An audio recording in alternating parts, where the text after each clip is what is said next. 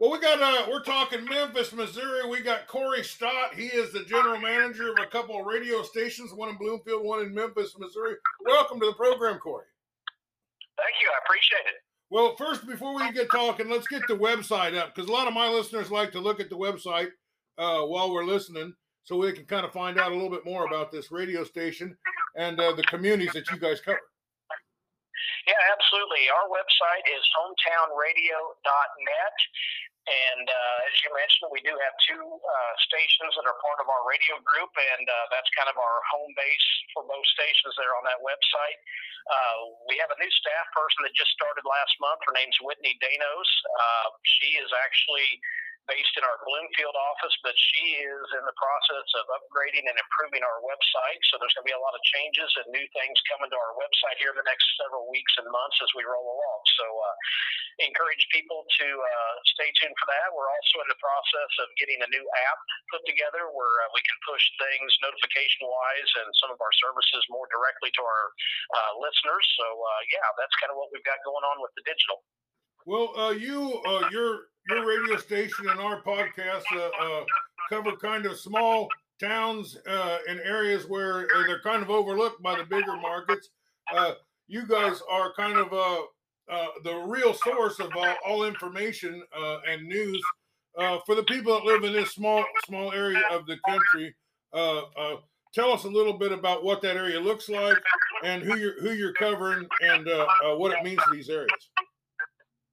Yeah, so we've got our two stations 100.5 KMEM FM in Memphis, and we've got uh, 100, uh, 106.9 FM KUDV in Bloomfield, Iowa. Between those two stations, we basically start with our listening area uh, down south of here in Macon, Missouri, which is about an hour and a half or so south of us. And that goes all the way north to uh, uh, you know, north of Oskaloosa, Fairfield, up that direction on the northern end. Uh, we go from just across the Mississippi River on the east side over in like Hancock County, Illinois, and we go all the way west toward uh, Putnam County, Unionville, Missouri, Centerville, Iowa. We got a pretty broad swath of northeast Missouri and southeast Iowa that we cover. We have 11 counties in Missouri that we cover.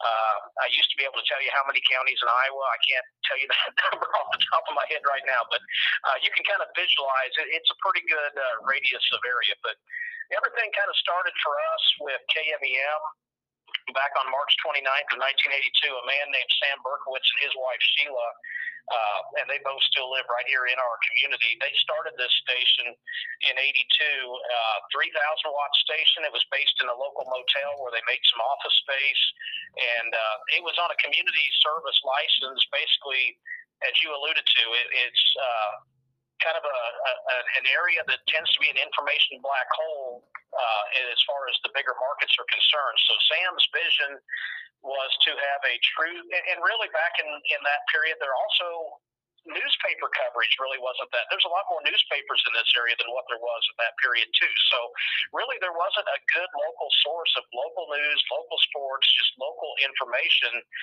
from local people about local people, and that's how this station really came to fruition. And as we have grown to two stations and, and, we've grown into the hometown radio group, we've really tried to, uh, and and really that's why we call ourselves what we do, hometown radio group. We are trying to be the hometown station for these communities.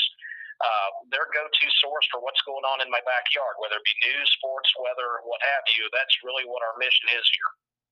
Well, uh, you guys are are, are uh, the reason why people go to that area of uh, your state uh, from Iowa is they like to go to Rutledge uh, to that hillbilly auction. Uh, they like to go to Arbela to the catfish place. what are some of the other reasons why you hear about people coming to that part of the state? it's ironic you say that because my salesperson that works here in my office with me, Stacy, we were actually just talking about the Rutledge Flea Market just a few minutes ago. Good timing. Yeah, Rutledge Flea Market, Colony Store, um, Husteads that run the Colony Store. Uh, their relatives are the same Husteads that started Wall Drugstore out in South Dakota. Uh, they were actually friends with my grandfather, who's from Gorin, Missouri, which also happens to be uh, the former stomping grounds of Miss Ellie Ewing. So uh, we have the Downing House Museum here in Memphis that features a lot of Ellie Ewing artifacts that, that are unique and local to this area because she lived most of her uh, much of her life in this area. Um, we've got a uh, you know, Keith's Cafe here in Memphis. Everett Keith and his wife Zelda started that and ran it for years and years. It became a famous uh, little diner in this community. Uh, Catfish Place uh, in Arbela, just east of Memphis.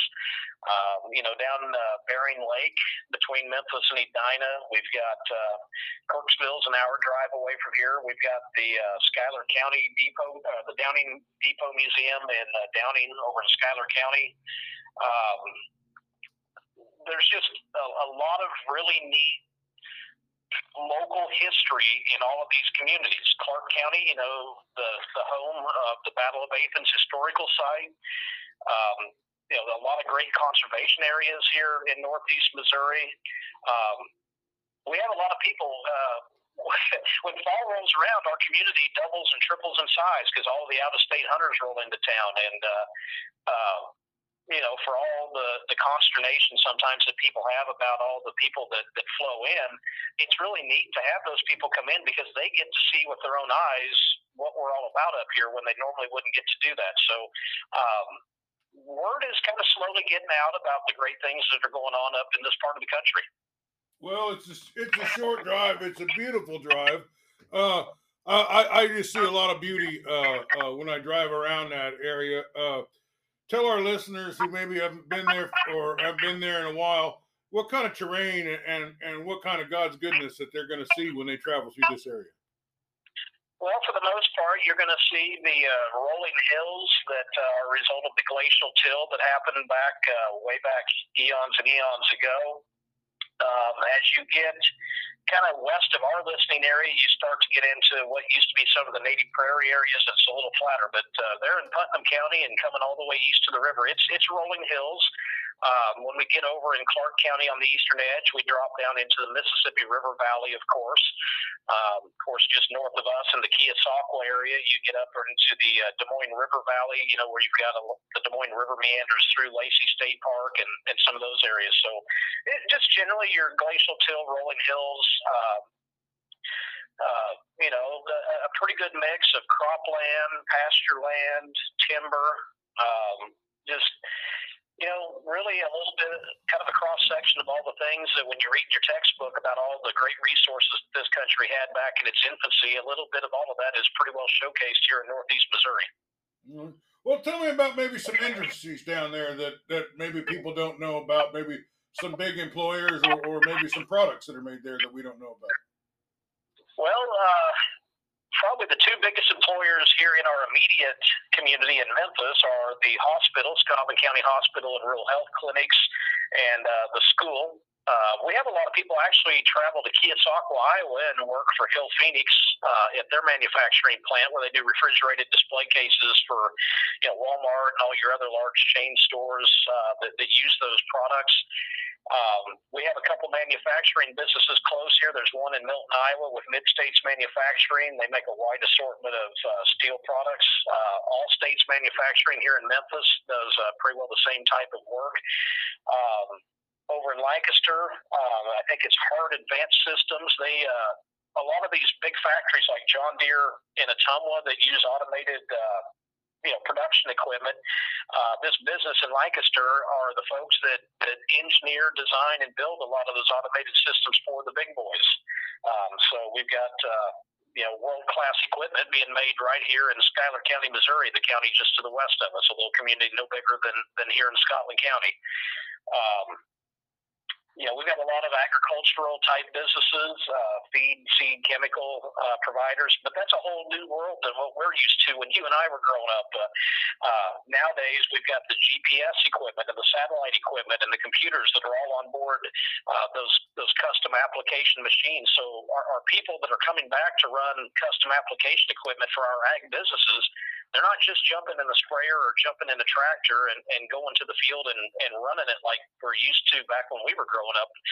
These are people that are installing and calibrating satellite and GPS type equipment. So even the agriculture industry is becoming pretty high tech around here. Yeah. Well, tell me tell me about some restaurants or some uh, lakes or something that people would like to. to... Now you're speaking my language. Oh, I tell you, we have we have some we are blessed with some great dining options around this part of the country, and I'm going to apologize to some of the listeners because I'm I, I know I'm going to leave some off, and it's not on purpose, but. Um, you know, over in Clark County, Steve's Family Dining is an institution over there. Uh, they have a, a, a super buffet right there in Clark County in Kahoka, uh, right there on Highway 81 as you go north through town. Um, as you come back toward Memphis, you've got the Catfish Place in Arbela. They do a great uh, catfish and chicken buffet and uh, several other items as well.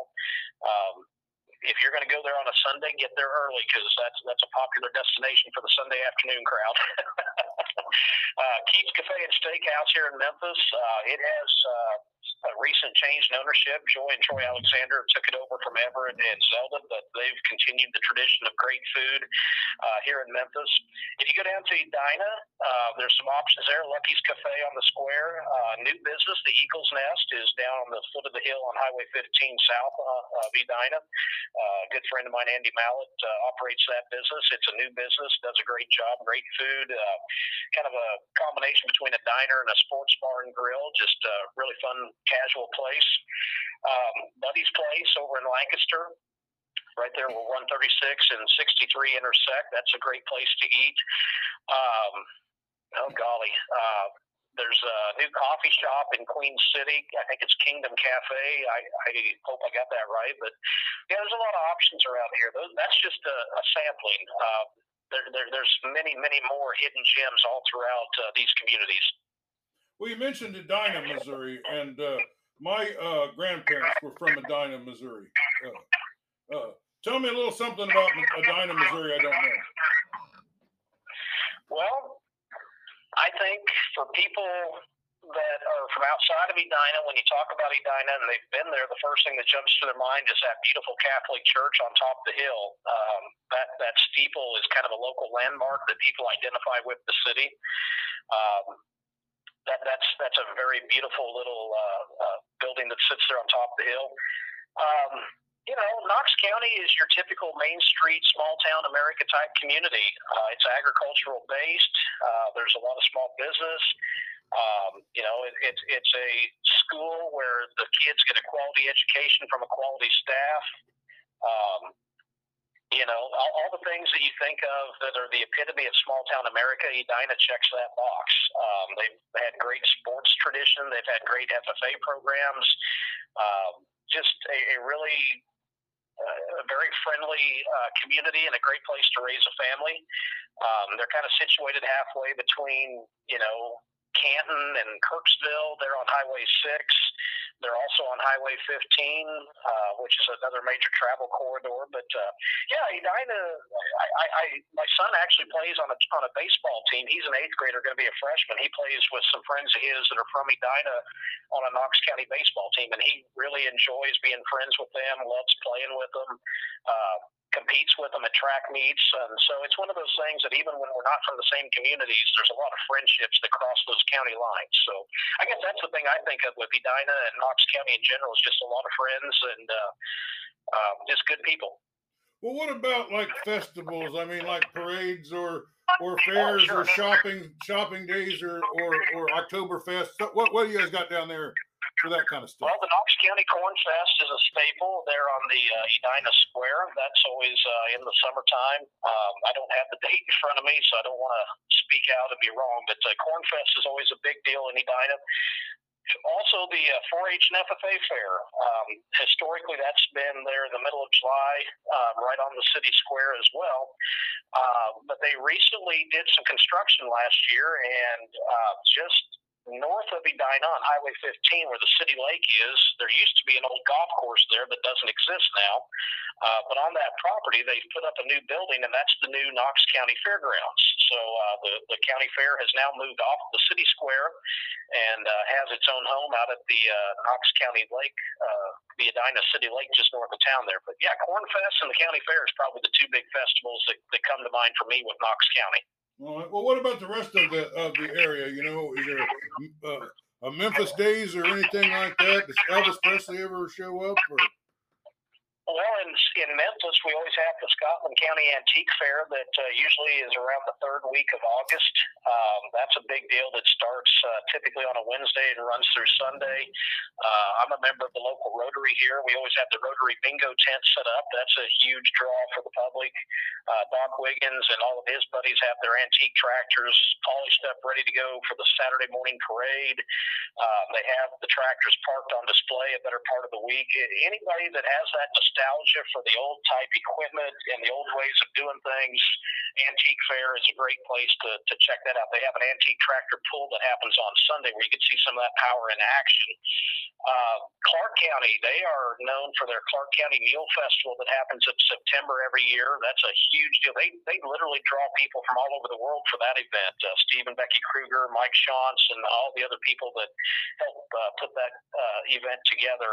Um, I, I know they've had people from other countries, Japan, and you name it. They've probably had somebody there for, for that event. Uh, you wouldn't think the little old Missouri Mule would be that big of a draw, but by golly, it is. oh yeah, uh, everybody loves that kind of stuff, and we try to celebrate that kind of thing. Uh, well, let's let's transfer it over to sports, my man. Uh, um, the local radio is it for coverage for these young men and women that are playing sports in the areas that you cover. There's not a lot of other games in town, uh, and if you don't talk about them, nobody talks about them. So, give, give me a little bit about you know what teams you guys are covering, uh, how they can follow sports through the area through your stations, and uh, uh, maybe mention some of the really good athletes we could be looking out for. Yeah, so a lot of our sports coverage right now, I guess I'll start uh, with more of a regional thing. Uh, both of our hometown radio stations are St. Louis Cardinal affiliates, so you can catch all the Cardinal action on 106.9 and 100.5 FM. Uh, but yeah, to your point, in terms of local sports, uh, you know, KD, KUDV is a station that we newly acquired a few years ago, so there's there's still a lot of development going on with that station.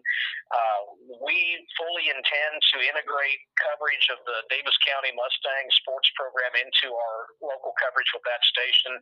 Uh, that's still kind of a work in progress, but uh, we do uh, try to kind of highlight some things on our social media and, and website with them. But KMEM is kind of the anchor for our sports coverage right now. There's five main schools that we cover with that, and that would be Scotland County, Clark County, Knox County, Schuyler County, and Putnam County.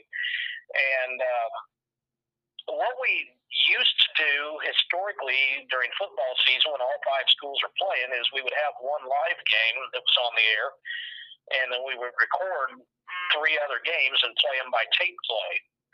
With the advent of digital technology becoming part of radio, radio is no longer radio, if you will. radio includes streaming. Radio is digital now. And so what we now do is uh, during football season on any given Friday night, we'll have a live game that's live literally over the air on your transistor radio. But we'll probably have three other games that are also live that are coming across our streaming links that are on our website. So uh, any of those five schools that we cover, any given Friday night, you should be able to find their game live somewhere, either on our website or uh, on your actual radio. Um, we're still kind of expanding upon that during basketball season. We kind of do more of a, a uh, game of the the week. We usually cover cover a couple, two, three games a week on a regular week. Tournament week, you know, that could we, we might have 12 games that week. It just depends how the tournament bracket falls. A lot of these schools play each other or, and are in the same tournament, so uh, that becomes a, a big thing. But we're, we're kind of building toward the point where eventually, utilizing our streaming technology, we'd like to have where all five of these schools will be all live all the time, uh, regardless of whether they're home or away. Um, we're working toward that, but. Uh, you know, our sports director here uh, is Mr. Donnie Middleton. He's been here since the beginning of the station in '82. Um, he, he's been doing this for a long time. He's in the Missouri Sports Hall of Fame, so he's widely recognized around here as as uh, being the face of KMEM sports. Um, so yeah, that's and, and you know, from the general manager's chair, I will tell you just to to take your point and illustrate it better for your listeners to highlight how important local sports are to these communities.